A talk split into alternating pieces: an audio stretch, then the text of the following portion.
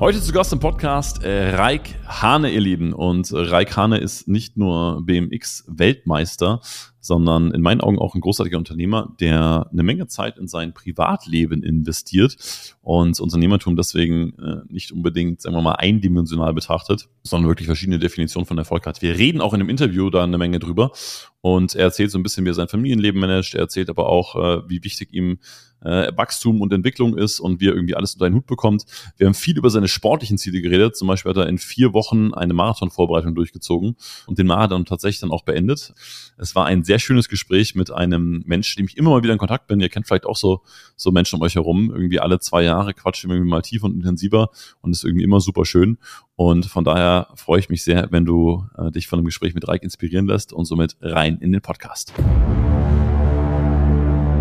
Egal was du machst, egal wie gut das ist, es lohnt es immer mal wieder auf den Prüfstand zu stellen und auch mal bewusst das Gegenteil davon zu machen.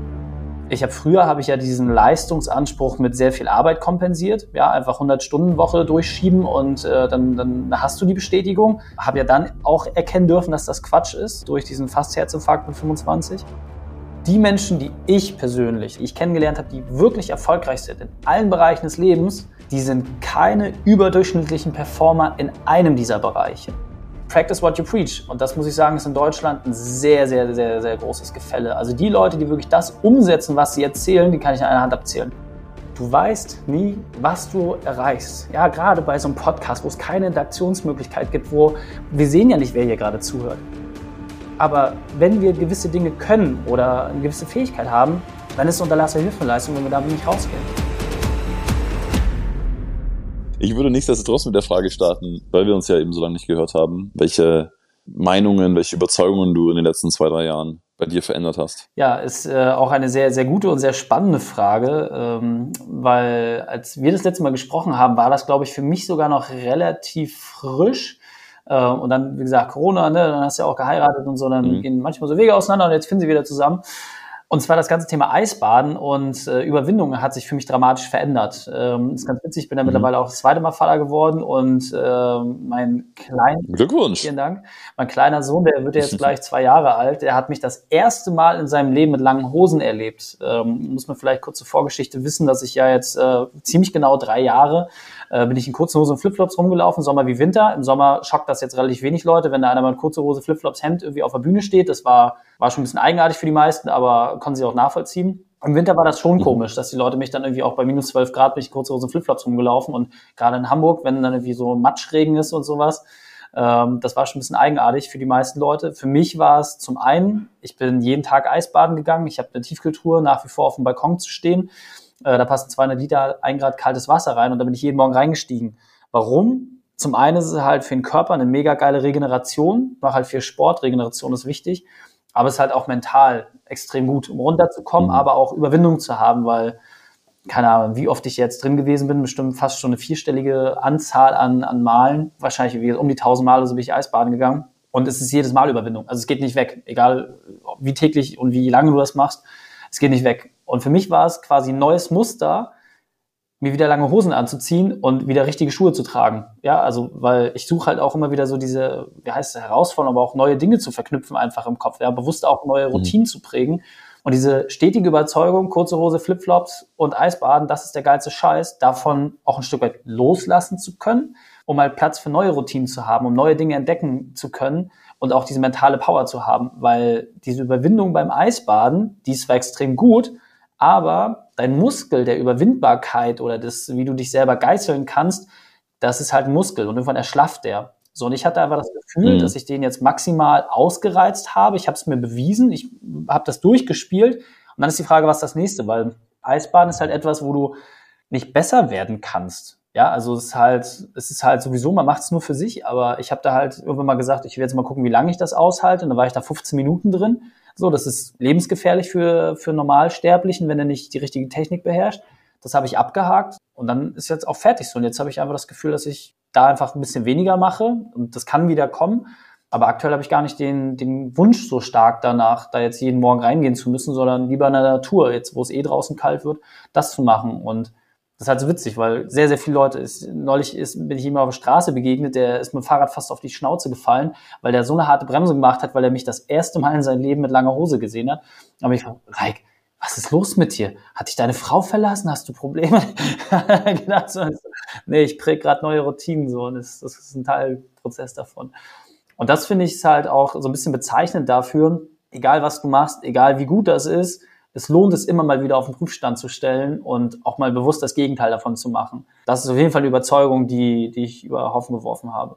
Ich hab da eine Frage zu Rayk, weil wir sind uns da ja, was das angeht, glaube ich, auch sehr ähnlich. Ne? Wenn du, sagen wir mal, sehr leistungsorientiert bist, du bist wettbewerbsorientiert, du willst irgendwie was Neues ausprobieren. Und ich finde, das ist immer so teilweise so ein zweischneidiges Schwert, weil auf der einen Seite ist es irgendwie so diese totale Neugier und so diese Lust auf was Neues und irgendwie sich zu erweitern, den Geist zu weiten, den Körper zu weiten, einfach zu schauen, was geht. Und auf der anderen Seite habe ich aber auch teilweise das Gefühl, es ist eben so ein bisschen, wie du beschrieben hast, okay, was ist das Nächste, was ist das Nächste, was ist das Nächste, wie weit kann ich gehen? Und irgendwie so ein innerer Trieb, der teilweise natürlich extrem voranbringt, teilweise aber vielleicht auch gar nicht mal so gesund ist oder so geil ist. Wie nimmst du das bei dir wahr? Ich komme halt aus einem professionellen Sportumfeld, genau wie du. Das kriegst du auch nicht mehr kaputt gemacht. Ja, also das muss man halt sagen. Du und ich wurden ja von Kindesbeinen an drauf getrimmt. Du musst der Beste sein, du musst höher, schneller, weiter. Und das ist halt in unsere DNA eintätowiert. Und sich dem zu widersetzen, das ist halt Quatsch. Das ist halt, wie manche Leute einen sehr ausgeprägten Jagdinstinkt haben und halt irgendwie einen neuen Partner immer suchen müssen, weil es halt denen irgendwie durch ihre Prägung so ein bisschen vorbestimmt ist. Da muss man einfach mit umgehen können. Das finde ich viel wichtiger, dass man einfach weiß, inwieweit man diese Sachen nutzt. Und früher habe ich ja diesen Leistungsanspruch mit sehr viel Arbeit kompensiert. Ja, einfach 100-Stunden-Woche durchschieben und dann hast du die Bestätigung. Habe ja dann auch erkennen dürfen, dass das Quatsch ist, durch diesen Fast-Herzinfarkt mit 25. Und jetzt muss ich halt einfach immer für mich schauen, dass ich im Ausgleich bin. Also hatte gestern mit meinem besten Freund, haben wir ein Webinar bei uns gemacht und der hat eine sehr, sehr schöne Sache gesagt, die ich maßgeblich finde. Es geht viel mehr um Routine und Kontinuität statt Intensität. Das heißt, mein persönlicher Anspruch ist, dass ich, nehmen wir das jetzt im beruflichen, im privaten und im sportlichen, ist es gleich. Wenn du einmal die Woche ins Gym gehst, dann hast du eine sehr, sehr hohe Intensität, aber geringe Kontinuität. Das sorgt dafür, dass du Muskelkater bekommst und dass du dann halt nicht so schnell wieder aktiv sein kannst. Viel besser ist es, kleine Einheiten zu machen. Das heißt, jeden Tag eine Viertelstunde zu machen, ist besser als einmal die Woche eine Stunde. Du kommst mit der Zeit, kommst nachher immer aufs selbe raus. Aber durch die Kontinuität reduzierst du die Intensität. Und dadurch kann dein Muskel besser wachsen, dadurch kannst du besser regenerieren und du hast einfach einen besseren Progress in allem. Und das ist ehrlicherweise der Punkt für mich, immer wenn ich merke, dass mein Leistungsgedanke zu sehr rausdringt, dann stelle ich mir die Frage, wofür mache ich das? Oder hat es einen abgeschlossenen Zeitraum? Das heißt, bei dem Marathonlauf war es ja genau das Gleiche. Ja, beruflich bin ich in diesem ausgeglichenen Flow, da habe ich wenig Spitzen mittlerweile drin. Ich liege immer bei meiner 30-Stunden-Woche. Aber deswegen wollte ich das halt sportlich kompensieren. Und auch da, ein guter Freund hat mich geärgert, hat gesagt, Rayk, du wolltest ja mal einen Marathon laufen, wann ist denn endlich so weit? Wann ist denn endlich so weit? Bababa, bin ich richtig angepiekst. Und dann, ja, dann machen wir Wettkampf klar. Und dann hat er gesagt, ja, okay, den letzten, den ich gefunden habe, wo ich kann, ist in 4 Wochen. Da habe ich gesagt, los geht's. Was ich nicht wusste, der war am Harz mit 1000 Höhenmetern. Und dann wusste ich, okay, ich habe jetzt 4 Wochen Zeit, um mich auf meinen ersten Marathon vorzubereiten. Ich bin ja das letzte Mal mit 12 gelaufen und da auch eine Mittelstrecke. Und dann habe ich mir halt einen Trainerstab besorgt, Physiotherapeuten, alles. Dann habe ich gesagt, so, jetzt bereitet mich mal bitte vor, damit ich danach nicht mit irgendwelchen Bandscheibenvorfällen nach Hause geschoben werde. Und das haben wir durchgezogen, habe ich meine Medaille bekommen. Wir haben eine richtig geile Siegesfeier gehabt und alles super. Und das Thema auch abgehakt. Also jetzt Laufen ist jetzt kein weiterer Teil meines Lebens, aber es war schön, wenn ich jetzt auf diese Medaille gucke, die zwischen den anderen hängt, dann ist es schön, da mal eine Medaille zu haben, die nicht vom BMX-Fahren ist, sondern halt vom anderen Sport und ich werde diesen Moment und diese Vorbereitung und auch teilweise den Schmerz, werde ich halt da irgendwie einsortieren können. Da hängt halt jetzt eine Emotion in der Vitrine und das finde ich ist halt immer wichtig, dass man sich die Frage stellt, hey, macht man das jetzt gerade für sich und ist das auch cool so und will man das jetzt einfach erreichen, dann ist es auch fein, dann go for it. Aber wenn du das Gefühl hast, dass es für andere ist, dann glaube ich, ist es schwierig. Also diese Bestätigung aus dem Außen zu haben, war es nicht. Meine Frage war echt, ist es möglich, innerhalb von 4 Wochen Marathon laufen zu können? Ja, ist es. Habe ich geschafft. Ich habe das für mich geschafft und das war mir wichtig und da bin ich sehr, sehr glücklich mit. Das erfordert ja auch auf der anderen Seite ein hartes Umdenken, weil wenn du jetzt so einen Marathon in 4 Wochen anschaust, ist ja, wie du eben gesagt hast, ja trotzdem wieder eine extrem hohe Intensität. Ne? Also du läufst viel, du musst dich irgendwie super viel um dich kümmern. Ich habe gestern in Vorbereitung auf unser Interview heute von dir so ein kurzes, ich weiß gar nicht, was war, so ein Reel oder sowas gesehen, wo du, ich glaube, sinngemäß gesagt hast, die Leute aus der Coaching- und Online-Marketing-Branche, die letzten Jahre gesagt haben, du sollst viel hustlen, sind geschieden, haben Augenringe und sind fett geworden. Was ja eigentlich genauso dieses Thema ist, ne? Intensität hoch, ballern, bis es irgendwie nicht mehr geht.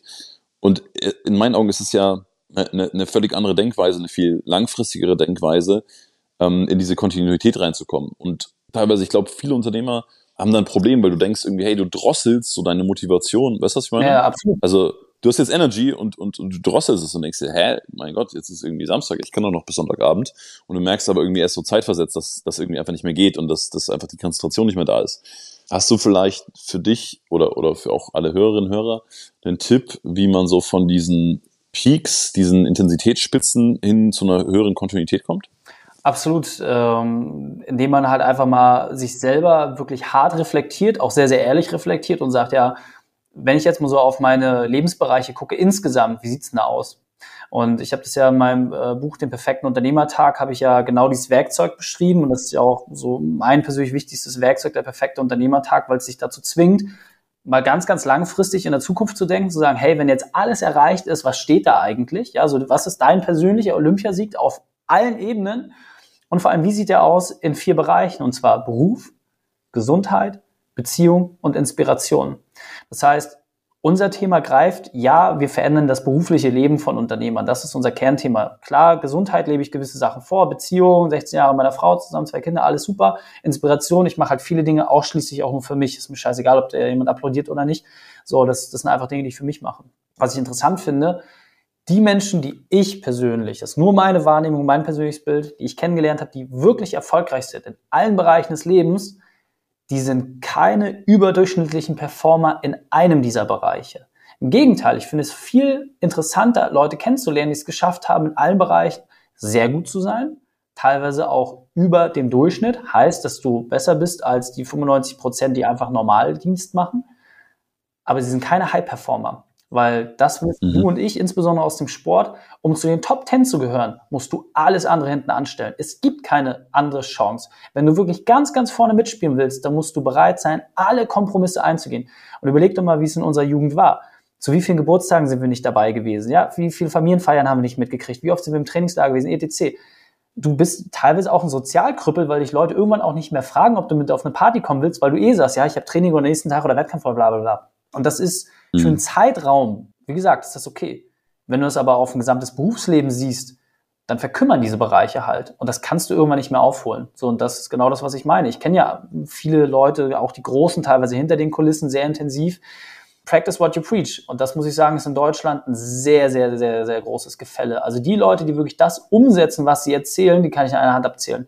So, und die Leute, die sich vorne hinstellen und Wasser predigen und Wein trinken, und das finde ich einfach schade. Und deswegen ist es für mich mein persönlicher Anspruch, dass ich sage, ich lebe das vor und ich trage das nach außen, wie ich selber bin. So, und ich kann mir mit Recht und Tat herausnehmen, wenn ich jetzt so in unmittelbar meiner Nische gucke, ich bin der Einzige in der Beraterbranche, in meinem Feld, der ein Sixpack hat. So, und die anderen sagen, ja, du kriegst mehr Zeit für die Familie und Sport. Na gut, scheint ja nicht so gut geklappt zu haben. So, wenn du die Lebensgeschichten von den Leuten dann teilweise hörst und sagen, ja, wie sieht's aus? Ich bin seit 16 Jahren mit meiner Frau zusammen. Ich habe eine glückliche Beziehung, in der alle erfüllt sind. Ich habe 2 Kinder, sondern gucke ich mir an, wie sieht's aus? Und nochmal, mir geht's nicht um Vergleichbarkeit. Das ist gar nicht mein Anspruch. Das ist einfach die Frage, die man sich stellen muss, was möchte ich insgesamt vom Leben? Wenn ich jeden Tag irgendwie ein neues Auto mir kaufen will, wenn ich ein Jet-Set-Leben haben will, dann hat das einen sehr, sehr hohen Preis. So, und das wird leider nicht gezeigt. Die Leute zeigen nicht die gesamte Wahrheit. Und ich mache mir die Mühe halt auch, beide Seiten darzustellen. Mir geht es nicht darum, dass ich irgendwie, keine Ahnung, mit einem Lamborghini durch die Gegend fahre. Erstens, weil es ein scheiß Auto ist für den Alltag. Und zweitens, weil es mich jetzt auch nicht schockt. So, auf der anderen Seite sage ich, ey, wenn du einen Ford Focus fährst und da glücklich mit deiner Familie in Urlaub fährst, wovon hast du am Ende des Tages mehr? Für dich persönlich. So, und da musst du eine Entscheidung treffen. Und wenn du die Entscheidung in die eine oder andere Richtung getroffen hast, dann ist ja auch fein. So, ich kenne genug Unternehmer, die sagen, du, ich habe keinen Bock auf Kinder, ich will nur Karriere machen. So, super, solange du damit im Reinen bist. Was ich schwierig finde, sind die Leute, die wie kleine Schafe sich immer hin und her schubsen lassen und sagen, ja, ich will Jet-Set-Lifestyle, aber in einer 4-Stunden-Woche. Geht nicht. Das ist einfach nicht realistisch. So, und zu uns kommen dann halt immer eher die Leute, die sagen, ich weiß, was ich habe, ich weiß, wo ich stehe, ich will das alles ein bisschen entspannter machen, wenn ich 30 Stunden die Woche arbeite, alles super. das ist so eher unser Thema. Ja, ich finde es eine spannende These und sehe ich wie du relativ verkümmert, mal so die ganze Bandbreite zu zeigen. Wobei man natürlich auch fairerweise sagen muss, klar, jeder ist für sich verantwortlich und darf für sich entscheiden, okay, was ist mir wichtig und worauf setze ich meine Prioritäten. Ich habe nur, teilweise ist es natürlich schon auch so, wenn du irgendwie, sagen wir mal, so Corporate-Leute siehst, Manager, Managerinnen, die dann irgendwie mit 60, 65 irgendwie langsam Richtung Rente gehen. Also ich finde, du siehst das oder du spürst das in der Long-Term, ne, was da irgendwie stehen geblieben ist, und gibt ja nicht auch umsonst die Bücher, die Sachen, die ich gerne anders gemacht hätte, die ich bereue von meinem Tod und so weiter. Ne? Ich meine, klar, das sind super komplexe Prozesse und die Entscheidung muss letztendlich für sich jeder selber treffen. Aber wenn jetzt irgendjemand da sitzt und sagt, hey, irgendwie ist es noch nicht so rund, wie ich mir das vorstelle. Mhm. Ja? Also irgendwie ist das jetzt, also entweder ich arbeite zu viel oder vielleicht gibt es auch jemanden, der sagt, hey, eigentlich verbringe ich nur Zeit mit meiner Familie, aber ich will irgendwie auch noch was reißen, oder ich mache eigentlich zu viel Sport, aber eigentlich würde ich gerne hier noch, oder weiß ich meine, wie gewinne ich denn für mich da ein Stück mehr Klarheit? Welche Frage kann ich mir denn stellen? Also am Ende des Tages ich kann es einfach nur für mich persönlich sagen, weil jeder ist da in seiner Reise individuell. Mhm. Ich kann es einfach nur sagen, was bei mir persönlich geholfen hat, bei mir war es einfach Schmerz. Also ich lerne auch nicht anders. Ja, bei mir müssen Dinge immer so dramatisch wehtun, bis ich handlungsbereit bin, weil ich halt eine sehr, sehr hohe Schmerzgrenze habe in vielen Bereichen. Und als ich damals von einer Dame, die ich sehr geschätzt habe, ne, meine Ärztin damals, ich war ja regelmäßig da als Sportler, Routineuntersuchung und sowas, ich hatte auch schon ein Freundschaftsverhältnis zu ihr, und als sie mir dann gesagt hat, Rayk, du bist so kaputt mit dieser 100-Stunden-Woche, du bist kurz vorm Herzinfarkt, und wenn du so weitermachst, dann wirst du in den nächsten Wochen einen Herzinfarkt haben, wirst sterben. Und das hat sie in einer so krassen Klarheit gesagt, dass da wusste ich, ey, fuck, die meint das brutal ernst, die redet mir gerade nicht nach dem Mund, die sagt mir genau das, was ich hören muss, nicht das, was ich hören will.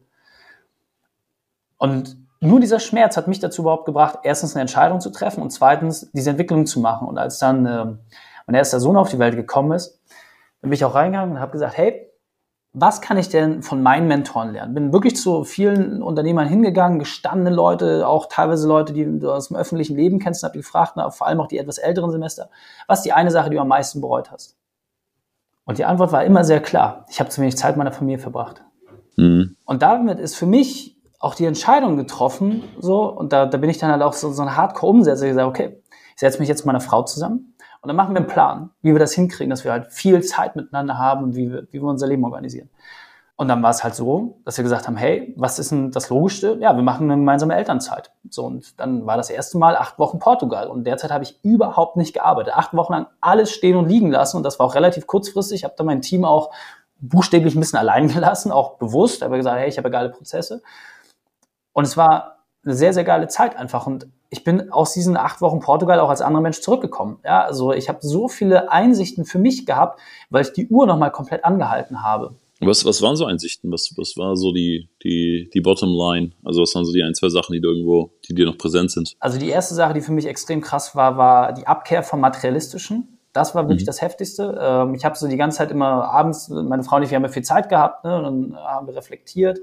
Und ich kann mich noch, diesen Moment, ich werde ihn immer nachspüren. Ich bin als Surfer, ne, du musst dich ja viel von den Gezeiten abhängig machen, so, und ich war dann halt auch mal ein bisschen bekloppt. Und dann hatte ich halt irgendwie so, die Bedingungen sind zu der und der Uhrzeit mega geil. Und sie meinte, ey, Rayk, das ist um 6:23 Uhr, so, da geht die Sonne gerade auf. Ich so, ja, ist mir egal, aber die Wellen sollen perfekt sein, da will ich rein, so. Und dann bin ich auch hoffentlich einer der Ersten. Und so war es dann auch tatsächlich. Ich war der Einzige am Strand, auf so einem riesengroßen Strandabschnitt mitten in Portugal, so eine kleine Bucht, ein bisschen versteckt. Und dann bin ich dahin. Bin rausgepaddelt, es war arschkalt, weil die Sonne noch nicht draußen war, und bin da raus, und dann war ich in so einer Bucht mit einer relativ hohen Steilklippe, und dann gingen so die ersten Sonnenstrahlen in die Bucht rein, und dann saß ich da auf meinem Brett und habe gewartet, und die Wellen haben sich so langsam aufgebaut, war noch ein bisschen seicht, und dann saß ich da einfach und habe mich so umgeguckt, und dann sind neben mir Fische aus dem Wasser gesprungen, die irgendwie da nach Fressen gesucht haben und sind da so rumgehüpft, und dann kam auf einmal eine Welle, die geil war. Ich habe mich in richtigen Position gebracht und bin dann halt wirklich gefahren, und hinter mir die Sonne, wie ich gemerkt habe, wie sie so auf meinen Nacken strahlt und mich langsam wärmt. Und dann war ich durch mit der Welle, und dann gucke ich so, gibt's irgendwas, was mein Leben jetzt gerade noch besser machen könnte? Gab's nicht. Nichts. Es gab nichts, was du mir irgendwie hättest anbieten können in diesem Moment, was mein Leben dramatisch verbessert hätte. Und dann war die Frage, aber warum suche ich denn so viel Anerkennung, Bestätigung im Außen durch Autos, Uhren, Anzüge, hast du nicht gesehen? Ist doch kompletter Quatsch. Wenn für mich doch das gerade der größte Moment der Erfüllung ist. Und dann war es für mich einfach so, okay, Ich muss nach außen gar nichts darstellen, solange ich von innen heraus mit mir im Feinen bin, ist alles andere okay. Und dann, wie gesagt, habe ich viele Dinge, ne? Also ob es jetzt das Auto war, dann verkauft, wie gesagt, auch Klamottenauswahl. Ich mache die Dinge, die für mich praktisch sind und die sinnvoll sind, aber sie haben rein praktikablen Nutzen für mich und sind nicht mehr nach, oh, ich muss damit irgendwelchen Leuten imponieren, ausgewählt.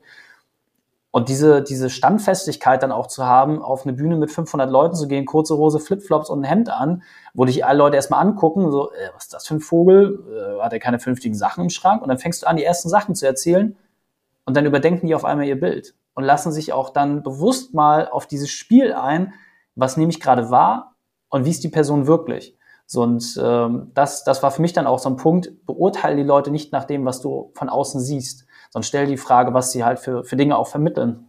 Und das ist halt auch mein eigener Anspruch, dass ich mit mir im Reinen bin und mit Rat und Tat die Sachen weitergeben kann, die ich auch selbst erfahren und erlebt habe.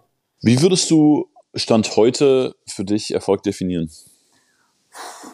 Hast ja einfache Fragen hier. Du hast gesagt, es wird ein entspanntes Gespräch. Jetzt haust du dir so tief philosophischen Fragen raus, mein Lieber. Rayk, mit wem könnte ich sonst darüber reden als mit dir? Vielen Dank. Ich freue mich ja, dass wir uns intellektuell heute stimulieren gegenseitig. Absolut. Also für mich ist Erfolg tatsächlich Ausgeglichenheit in allen Lebensbereichen.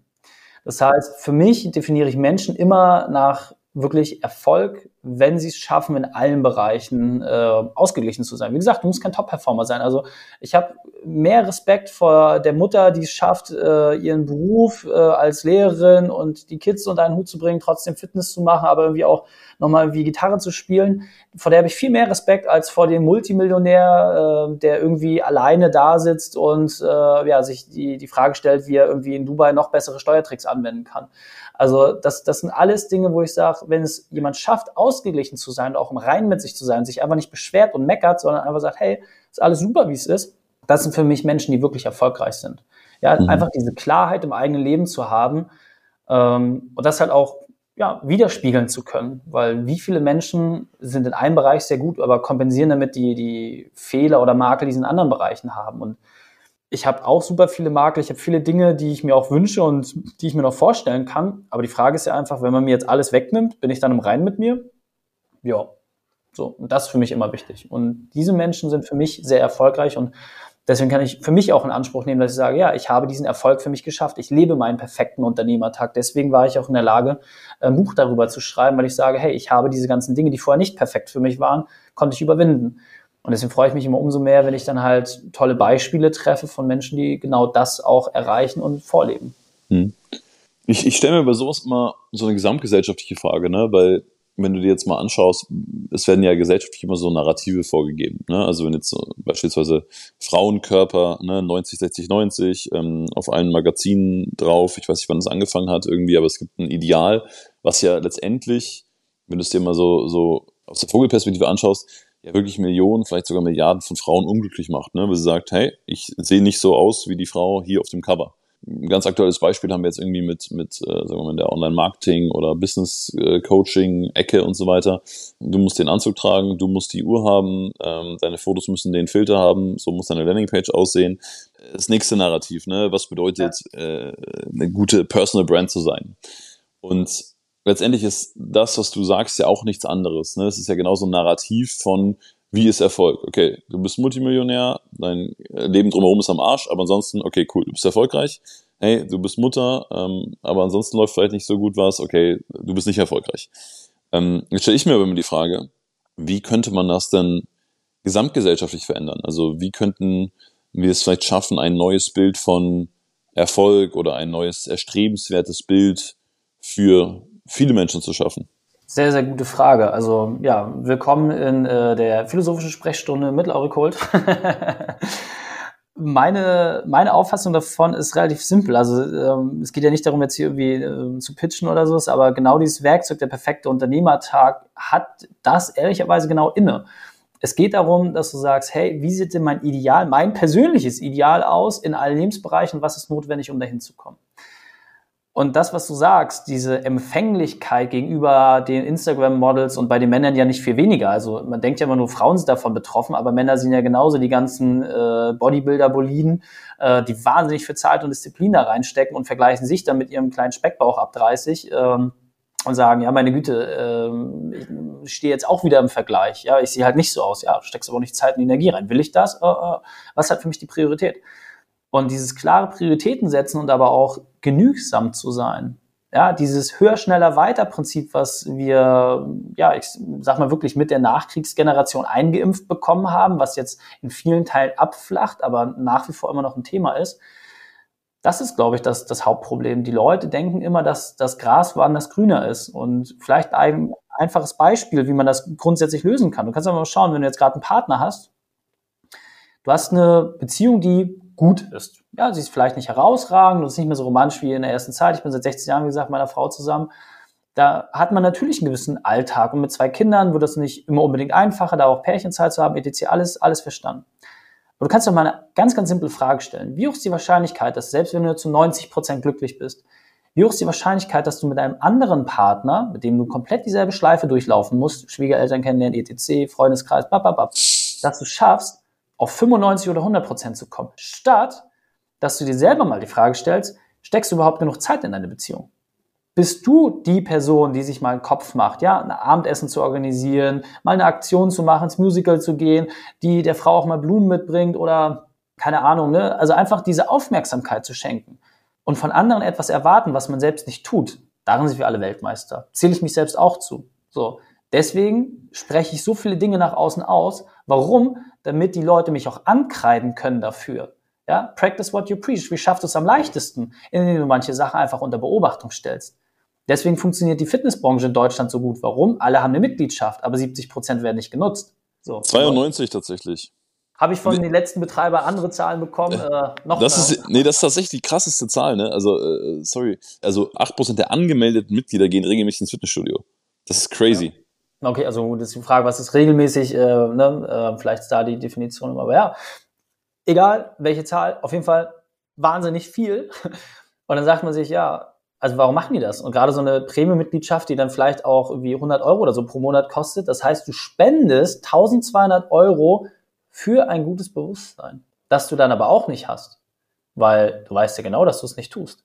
Weißt du, also das finde ich einfach irgendwie ist so diese Krux dabei, weil die Leute sich einfach die ganze Zeit bescheißen. Sei doch einfach ehrlich zu dir selbst. Das ist doch viel, viel leichter, mit dir selbst ehrlich zu sein und deine persönlichen Baustellen zu lösen. Wie gesagt, ohne jetzt zu weit ausschweifen zu wollen, aber ich habe neulich einen sehr, sehr schönen Satz gehört, der hat sich bei mir nochmal so verinnerlicht. Unternehmertum ist die Fähigkeit, Dinge zu Ende zu bringen. Und das ist auf den ersten Blick ist das jetzt erstmal so, ja, recht plakativ. Aber wenn man sich das nochmal ein bisschen auf der Zunge zergehen lässt und vielleicht nochmal ein, zwei Gedanken damit reinpackt, dann ist das eine sehr, sehr spannende Aussage. Wenn man sagt, hey, Unternehmertum ist die Fähigkeit, Dinge zu Ende zu bringen. Weil, wenn ich jetzt einfach bei uns gucke, ja, was sind die Fähigkeiten, die wir bei Unternehmern kultivieren? Ja, es sind die Vertriebsprozesse müssen wir vereinfachen, dann müssen wir die Mitarbeiterprozesse vereinfachen. Irgendwann nehmen wir die Geschäftsführer insgesamt aus den Prozessen raus, damit er weniger arbeiten kann. Du musst die Dinge zu Ende bringen. Und wir sehen ja ganz genau, in welcher Stufe die Leute jeweils festhängen, wo sie Dinge nicht zu Ende gebracht haben. Und viele wollen aus dem Tagesgeschäft raus, aber haben die erste und die zweite Meisterschaft noch gar nicht geschafft. So, und dann haben die Leute die Arroganz, ne, sagen, hey, ich will Champions League spielen, obwohl sie nicht mal in der Kreisklasse bestehen würden. So, und diesen Weg gehen zu wollen, das machen die wenigsten. Deswegen suche ich mir manchmal auch bewusst sportlich sehr, sehr harte Sachen raus, um mich daran zu erinnern, dass manche Dinge einfach nur durch Geduld und Hingabe erreicht werden können. Nicht durch mehr Einsatz. Du musst die Geduld haben, Dinge erreichen zu können. Das, finde ich, ist ein sehr, sehr schöner Satz, den man sich einfach insgesamt ins Leben mitnehmen kann. Bist du geduldig genug, durch Kontinuität Dinge zu verändern? So, und da gibt es nie eine Abkürzung. Die Leute, die über Nacht erfolgreich geworden sind, haben 10 Jahre auf diesen Mann hingearbeitet. So, und das im gesamten Kontrast zu sehen, das blenden wir halt aus. Und Social Media macht da leider die Abkürzung viel, viel scheinbarer, als die Realität es wirklich ist. Spannende Gedanken.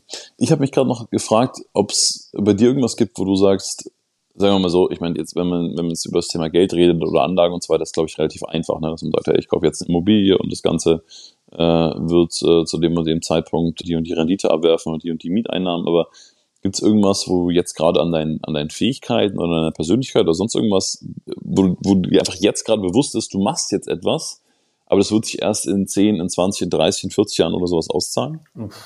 Also ist ja eine permanente Entwicklung. Ne? Gibt es ja ganz, ganz viele tolle Beispiele, wie es darum geht, dass du Dinge mit Geduld erreichen kannst. Ne? Wenn du irgendwie geduldig bist und jeden Tag Sachen bei Social Media postest und mit Sachen redest, so, dann kannst du halt das Leben innerhalb von einem Jahr von 10 Menschen verändern. Ja, wenn du es 10 Jahre machst, kannst du es von 1.000 verändern. Wenn du es dein Leben lang machst, kannst du es von Millionen von Menschen verändern. Und so sehe ich das halt einfach auch. Ja? Also, wie der Podcast zum Beispiel, ja, also so wie bei dir, und ich erinnere mich ja noch damals, als wir gesprochen hatten für deinen Start, wir haben mittlerweile 700 Folgen oder weit über 700 Folgen jetzt, ich glaube im März oder so gehen wir auf die 800. Folge, diese Kontinuität einfach zu haben und zu wissen, hey, wir wollen 1 Million Unternehmer erreichen und sie noch besser machen, und diese Kontinuität da reinzupacken, das zahlt sich halt aus. Und ich werde auch irgendwie nicht müde, weil ich einfach weiß, dass wir einen positiven Impact auf die Leute haben können. Und für mich persönlich ist halt genau das immer die Frage: Was kann ich tun, damit die Welt, wenn ich dann nicht mehr da bin, und das kann von jetzt auf gleich passieren, halt ein bisschen besser ist? So, das ist die Kernfrage, weil gerade mit Nachwuchs, wenn man 2 Kinder hat und dann irgendwie auch das 3. plant, dann fragst du halt wirklich genau diese Dinge. Aber dann ist es ja auch wieder kurz gedacht. Was ist die mit der Generation danach? So, und ich habe für mich persönlich den Anspruch, dass meine Urenkel oder Ururenkel irgendwann mal wissen, Mensch, damals, da war der Hahne, so der Rayk, und der hat ein paar Dinge auf den Weg gebracht, so. Und deswegen haben wir jetzt das und das. So, weil mit dieser Langfristigkeit zu überlegen, ja, mit dieser mehrere Generationen übergreifenden Sache, lässt auch viele Dinge im Alltag einfach liegen, weil sie einfach irrelevant sind. Einer der Gründe, warum ich nicht in Kryptosachen sowas investiere, weil ich es einfach für alles sehr, sehr kurzfristig halte. So, und wenn wir gerade Stand jetzt, 16. November 2022 auf den Markt gucken, haben wir da erstmal ein bisschen Recht mit gehabt. Wie das langfristig aussieht, ja, anderes Thema. Aber mich interessieren generell langfristige Dinge, und so packe ich halt auch Sachen an. Das heißt, ich stelle mir immer die Frage, wie kann das 2, 3 Generationen überleben, und dementsprechend Dinge auf den Weg zu bringen, diesen Kölner Dom zu bauen mit 600 Jahren Bauzeit und zu wissen, ich werde nie die Fertigstellung erleben. Aber ich habe trotzdem Spaß daran gehabt, Energie reinzustecken. So, das ist für mich die tägliche Motivation. Das geht, wie gesagt, ob es im Sportlichen ist, ob es im Privaten ist. Einfach da für mich die Muster zu finden, damit andere nicht dieselben Fehler machen müssen. Das ist so ein bisschen der Anspruch. Mhm. Du bist ja auch, Rayk, ein hervorragender Networker, ne? Also ich kenne kaum jemanden, wobei je nach Branche und je nach Land und so weiter, aber du kennst schon echt eine Menge Leute, und das ist ja auch oft eine Kernfrage im Unternehmertum: Your Network is your net worth. Hast du da für alle unsere Zuhörerinnen und Zuhörer ein paar Tipps, wie du spannende Leute kennenlernst? Also der einfachste Weg ist tatsächlich Offenheit und auf Leute zugehen. Mhm. Also ich habe einfach so ein hartes Autoritätsproblem. Ich erkenne halt einfach, ne, manche haben ja so Respekt vor Menschen, ich kenne das halt nicht. Ja? Also ich bin da irgendwie als Kind wahrscheinlich einmal zu viel auf die Stirn gefallen. Ich quatsche Leute halt grundsätzlich immer an. Mhm. Das ist manchmal schlecht, aber mir hat auch oft Möglichkeiten und Türen eröffnet. Mhm. Und vor allem auch Kontinuität in solche Sachen reinzubringen. Also wenn ich jetzt einfach gucke, nach 700 Folgen im Podcast, das sind ja alles Leute, die ich immer wieder auch gefragt habe, hey, welche 3 Leute kennst du noch, die irgendwie spannend sind? So, und darüber ist dann halt irgendwann so ein Frank Thelen bei mir gelandet, darüber ist so ein Marcel Jansen irgendwann bei mir gelandet. Und das sind alles so Personen, mit denen hatte ich überhaupt nichts zu tun. Aber ich habe halt immer wieder nachgefragt, und auch da Kontinuität. Ich habe Kontinuität in diese Sache reingesteckt, und dann habe ich halt auch mehr Leute kennengelernt. Und wenn man da halt sich auch die Frage stellt, hey, was brauchst du gerade? Mhm. Ja, wo kann ich dir helfen? So, das ist die erste Frage, mit der man startet. Und dann die zweite Frage ist, wen kennst du, der mir bei meinem Thema helfen könnte? Und mit diesen 2 Fragen offen ins Gespräch zu gehen, ist ja allen geholfen. So, die meisten machen sich nur nicht die Mühe, die erste Frage richtig zu beantworten. Wie kann ich dir etwas Gutes tun? Und wie viele Menschen habe ich miteinander verknüpft, die dann große Dinge auf den Weg gebracht haben, wo weder ich emotional beteiligt war, noch finanziell, noch irgendwie. Ich wusste aber einfach, dass die Personen untereinander, die gehören einfach gerade zusammen. Und wenn ich die kenne, dann wäre es doch unterlassen Hilfeleistung, wenn ich die nicht verknüpfe.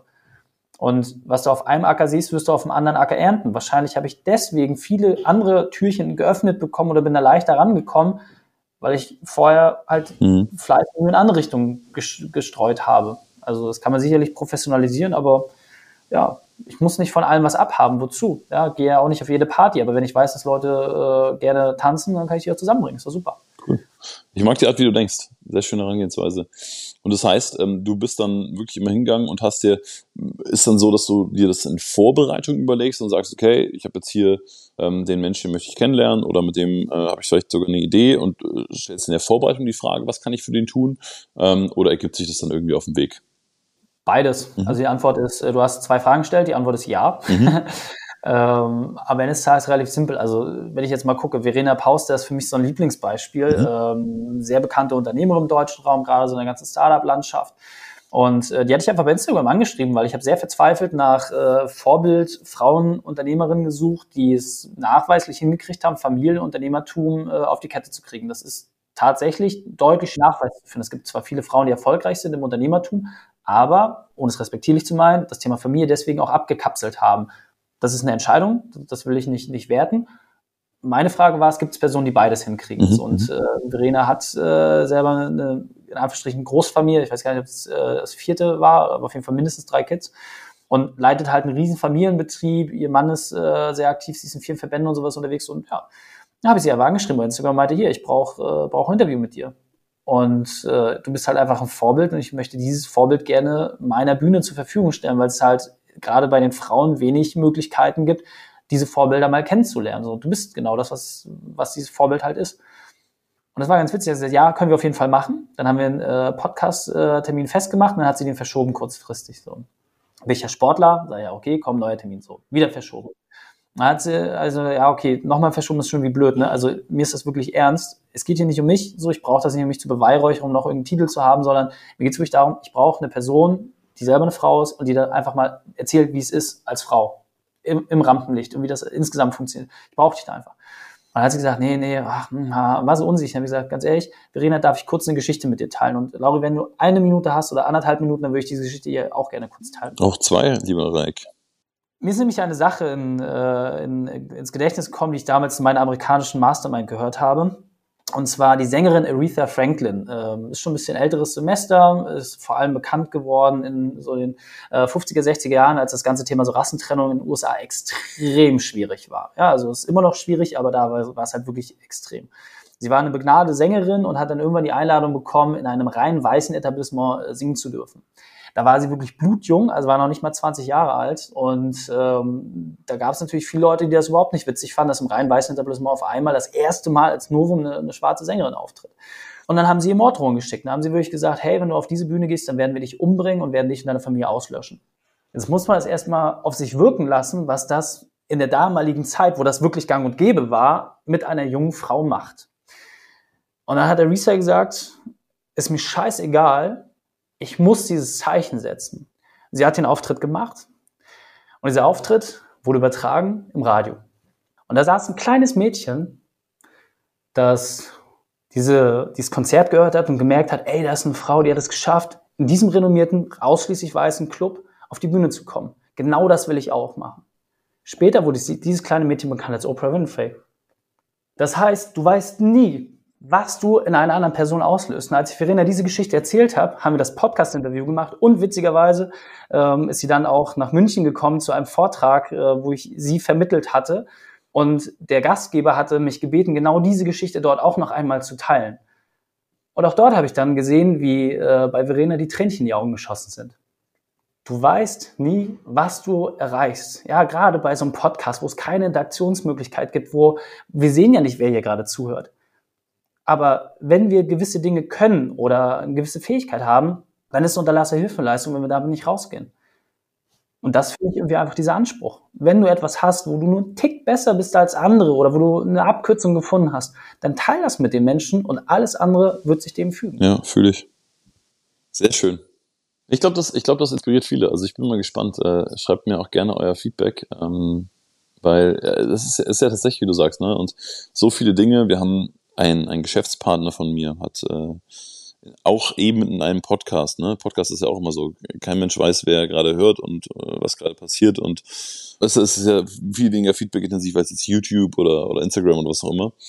Und wir haben bei unserer, oder ich habe bei meiner Beteiligungsgesellschaft dann irgendwann diesen einen Spruch übernommen oder diesen einen Slogan übernommen, den er irgendwann mal aus dem amerikanischen Podcast mitgenommen hat.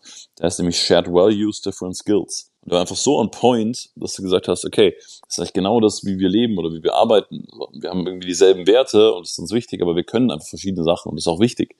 Deswegen glaube ich, dass es wahnsinnig inspirierend ist. Vielen Dank dafür. Ich habe noch ein letztes Thema, lieber Rayk, bevor wir auf die Zielgerade biegen. Nämlich das Thema Familienleben. Wir haben noch gar nicht drüber gesprochen, aber ich werde ja auch Papa nächstes Jahr. Jetzt bin ich natürlich immer mal auf der Suche nach ein paar Super-Dad-Hacks. Hast du so 2, 3 Sachen, wo du sagst, Lauri, das würde ich dir auf jeden Fall empfehlen, mach so oder lass das lieber bleiben? Also du bist ja ein Typ, du stehst ja mit beiden Beinen im Leben. Ich kann ja einfach nur sagen, was mir persönlich extrem geholfen hat, und dann kannst du mal schauen, was du dir für dich mitnehmen kannst. Das ist, glaube ich, vielleicht eher die Idee. Eine Sache, die ich für mich festgestellt habe, war, ich habe ja eine sehr ruppige Kindheit gehabt. Da waren ja viele Dinge, die nicht so ganz so gut gelaufen sind. Das hat auch Hintergründe. Wie gesagt, schreibe ich mein Buch auch ein bisschen näher, wen das interessiert. Aber es war nicht ganz so easy. So, die einzige Sache, die mir absolut klar war, diese Muster, die ich damals gelernt habe, die habe ich unterbewusst gelernt. Meine Eltern haben mir nur das weitergegeben, was sie gelernt haben und sind deswegen jetzt die Eltern gewesen, die sie halt waren. So, das heißt, die Wahrscheinlichkeit, dass ich Sachen dramatisch anders machen werde, ist extrem gering, wenn ich nicht sensibel dafür bin.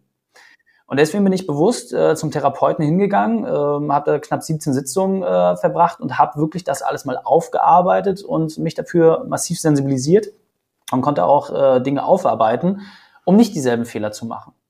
So, das war für mich einfach ein Punkt, der extrem wichtig war, wo ich halt einfach gemerkt habe, hey, wenn ich Kindererziehung mache, wenn ich das ernst meine und das halt besser machen möchte als meine Eltern, und wie gesagt, sie konnten sie auch nicht besser machen, weil sie es nicht anders gelernt haben, dann muss ich da halt selber nochmal auf die Schulbank. Und das begann für mich halt damit, dass ich einfach meine eigenen Hausaufgaben mache und meine eigenen Konflikte löse, meine eigenen Themen. Das war für mich sehr, sehr wertvoll. Und der zweite Punkt ist halt einfach diese Zeit. Die wirst du nie wieder bekommen. Und egal, was passiert, egal welcher Erfolg, was wir in der Firma feiern, egal, was ich wie sportlich erreicht habe, nichts davon ist annähernd so cool, wie das nach Hause kommen und mit den beiden Jungs zu spielen. Ja, also es gibt wirklich nichts, was es toppt, Zeit mit seiner Familie zu verbringen. Und deswegen verstehe ich das auch manchmal nicht, dass Leute halt bewusst sagen, ja, ich beschäftige mich mit meinen Kids irgendwie nur am Wochenende und dann nur am Sonntag und sowas. Die besten Jahre sind die ersten. Ja, ich habe irgendwann mal so ein TikTok-Video gesehen, da wurde halt so das Familienleben aufgezeigt. Und wenn die Kinder mit 18, 19 aus dem Haus gehen, dann hast du bereits 92% der Zeit mit ihnen verbracht. 92% der Zeit ist in den ersten 18, 19 Jahren weg. Weil danach siehst du sie noch alle paar Wochen, paar Monate und dann bist du halt irgendwann halt auch selber weg vom Fenster. Mhm. Und das fand ich einfach so krass, dass wenn ich überlege, dass mein Großer, der jetzt 5 Jahre alt ist, da sind schon 25% von uns. Ja, also ich habe jetzt schon quasi 1/4 der Strecke ist weg von dem, was halt so die Hauptzeit ist. Und deswegen finde ich es gerade wichtig, dass man halt auch sein Privatleben nochmal in Frage stellt. Und natürlich kann man mal ein Wochenende unterwegs sein und sowas, muss ich jetzt nicht komplett an die Familie binden. Aber mein Anspruch ist halt einfach sehr viel Zeit mit den kleinen Scheißern da zu verbringen, weil es halt auch einfach wahnsinnig viel Spaß macht. Und gerade diese Elternzeit, wenn die dann so ein knappes Jahr alt sind, wo du auch wirklich was mit ihnen anfangen kannst, sich da mal für so 4, 5 oder wie bei uns halt einmal 8 und einmal 10 Wochen rauszunehmen und einfach dieses Familienleben zu genießen, ohne sich großartig ablenken zu lassen, das ist für mich das Wertvollste und ist auch schön, dass wir bei unseren Unternehmern jetzt sehen, dass teilweise die Leute versuchen, da irgendwie die Schulpflicht so ein bisschen auszutricksen, um sowas halt auch zu ermöglichen mit ihren Kids, weil sie halt auch so inspiriert davon waren und teilweise auch mit Kindern, die schon deutlich älter sind, versuchen, das ein Stück weit nachzuholen. Ja, und das sind so die 3 Punkte, die ich dir da mitgeben kann. Und kannst du mal schauen. Super, super wertvoll. Also 1000 Dank, Rayk. Mega. Also das ist tatsächlich auch, ich habe, ist ja wirklich Klassiker. Ich habe ja tatsächlich auch so ein, 2 Bücher dazu gelesen. Und klar, Thema Zeit, es kommt halt nie wieder, ne? Und ich glaube, da gibt es auch nicht genügend Erinnerungen und egal, ob es jetzt schon da ist oder ob es nicht da ist oder in den ersten Jahren, dass sich immer wieder Menschen anpingen und sagen, hey, keep the main thing und was ist dir wichtig? Fokussier dich aufs Wesentliche. Deswegen vielen Dank dafür. Lass uns zum Ende kommen. Ich habe noch 4 ganz kurze Fragen an dich. Wenn du magst, mit gerne 4 kurzen Antworten in einem Satz. Erste Frage. Grundsätzlich klar, alles soll so sein, wie es sein soll und alles ist gut, wie es ist. Nichtsdestotrotz, gibt es denn eine Sache oder welche Sache fällt dir denn ein, die du in deinem unternehmerischen Leben im Nachhinein gerne anders gemacht hättest? Kritischer sein bei der Mitarbeiterauswahl. Welches Buch hat dich als letztes inspiriert? Und damit meine ich nicht so einfach gelesen, sondern wo du sagst, hey, das hat mich so wirklich gefesselt in den letzten Monaten, in den letzten Jahren? Von Will Smith, Will. Welche eine Sache machst du für guten Schlaf? Die Zu-Bett-Geh-Zeit beachten.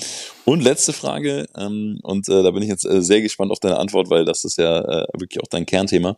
Ich habe ja mit meiner Frau die Vision, dass wir gemeinsam mindestens 125 werden und das sehr gesund und sehr glücklich und vor allem auch sehr fit. Deswegen gibt es eine Sache, die du heute schon machst, um gesund, glücklich, alt zu werden? Eine vernünftige Ernährung. Geil. Hey, Reikmann, war mega wertvoll. Ich habe super, super gerne zugehört. Ich habe selber eine Menge gelernt. Ich glaube, alle, die zugehört haben, auch. Wir verlinken natürlich alles über dich und dein Unternehmen und das, was du so machst in den Shownotes. Mir hat es total viel Spaß gemacht. Vielen, vielen Dank dafür. Wenn du noch was loswerden möchtest, gehört das letzte Wort natürlich gerne dir. Ich habe immer ein kleines Akronym, was ich gerne teile, und zwar TUN, steht für Tag und Nacht. Und früher dachte ich immer, das heißt Tag und Nacht arbeiten. Danach habe ich jahrelang gelebt, das war nicht so schlau. Tatsächlich Tag und Nacht steht dafür, dass es Anspannung und Entspannung gibt. Und während all der Dinge, die wir machen, müssen wir uns halt auch klar machen, wann wir uns regenerieren. Und wer das in soliden Ausgleich bringt, der hat deutlich mehr vom Leben. In diesem Sinne auch mal ein bisschen Entspannung. Mega gut. Rayk, 1000 Dank und ihr Lieben, bis zum nächsten Mal. Ciao, ciao.